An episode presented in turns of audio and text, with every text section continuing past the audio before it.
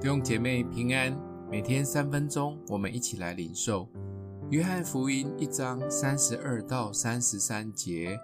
约翰又作见证说：“我曾看见圣灵仿佛鸽子从天降下，住在他的身上。我先前不认识他，只是那差我来用水施洗的对我说。”你看见圣灵降下来，住在谁的身上，谁就是用圣灵施洗的。为主预备道路的施洗约翰，在这里要为耶稣做一件大事，就是为耶稣施洗。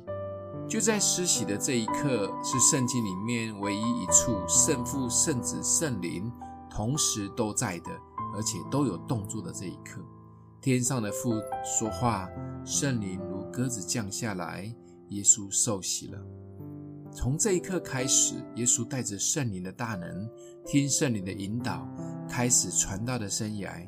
他随时都在祷告父，也跟随圣灵的引导，充满能力的每一天。耶稣是我们的长兄。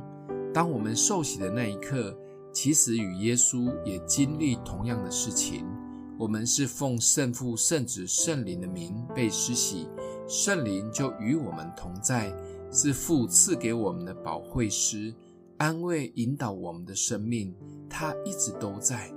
基督徒最大的恩典，就是当我们生活遇见困难或惊恐的时候，我们不用求东拜西的乱找，只要安静祷告，让圣灵在我们的身上做大显大，我们的感觉、老我缩小破碎。我们就可以经历大的能力。可惜的是，许多基督徒忽略了圣灵在我们里面的大能。圣灵只能偶尔出现在生活中，大多数的时间被我们关在生命的小角落里，甚至我们成为属灵的孤儿。很可惜，好不好？从今天开始，不要让圣灵只有偶尔同在，每一天一早晨就欢迎圣灵来。将自己的主权交出去，求圣灵掌管我们的身心灵。相信我们要经历得胜的一天。每天早晨的第一句话：“早安，圣灵。”想一想，我们与圣灵的关系好吗？欢迎留言，我们一起祷告。